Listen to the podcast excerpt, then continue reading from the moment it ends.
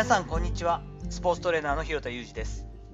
アスリートスポーツ現場でトレーニング指導をしたりスポーツ施設や現場のディレクションをしたりトレーニングに関する情報発信をしたりしています。本日は徐々に学生に関わる比率が高いキャリアにというお話をしていこうと思います。まさに本日のことですが三者面談に参加できるタイミングとなり高2の次女の高校へ行ってきました。結果的にですね、えっと、その直前というか前に午前授業で女子サッカー部の練習が面談前にあることが分かりまして次女は女子サッカー部に入っていますからせっかくだからということでやや遅れつつもですね練習見学に行ってきました。ちょっと父が見に来るかもしれませんという話を次女がしてくれたようで監督とお話ができましたのでちょっとじゃあ最後せっかく来てくださったんで見てもらえますかと言っていただいてですねラスト20分ぐらいであのフィールドで加速減速の本当基本ですけれども基礎ドリルを指導したりとかもしました。これはねこれで全然あの娘のこと関係なく楽しい時間ではあったんですけれどもちょっと汗を拭いてですねそのまま車に乗って一応セミフォーマルのウェアに着替えてですね、えー、校舎の方に入って三者面談をして、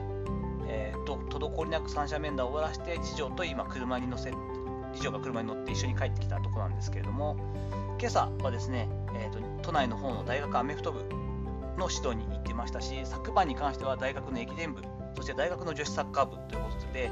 そしてまた明日はですね神奈川県立の高校にですね職業人口はということで、まあ、あのいろんな職業をしている人にお話聞きましょうよというところの、まあ、一つのブースの中でですねスポーツトレーナーとして登壇するということになっています。結果的に学生と関わる機会が10年ほど前と比べると大幅に増えてきているなという実感があります。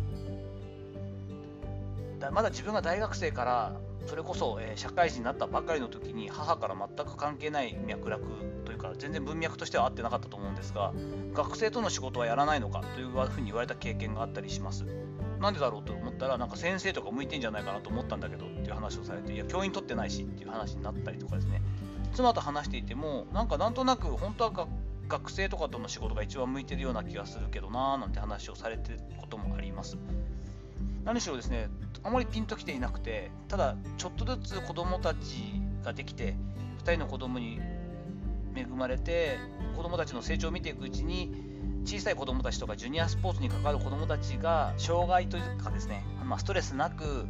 無邪気に運動やスポーツを楽しめるような環境づくりをしていきたいなとそういうことに携われたらいいなというふうには思うようになったんですけれどもその辺りからですね徐々に導かれるように学生や若い世代との接点が増えてきたなというふうに思ったりもしていますやはり自分のねアンテナがそっちに貼られるとなんとなく自然とそういった機会も増えてくるかなと思ったりしているんですけれども結果的に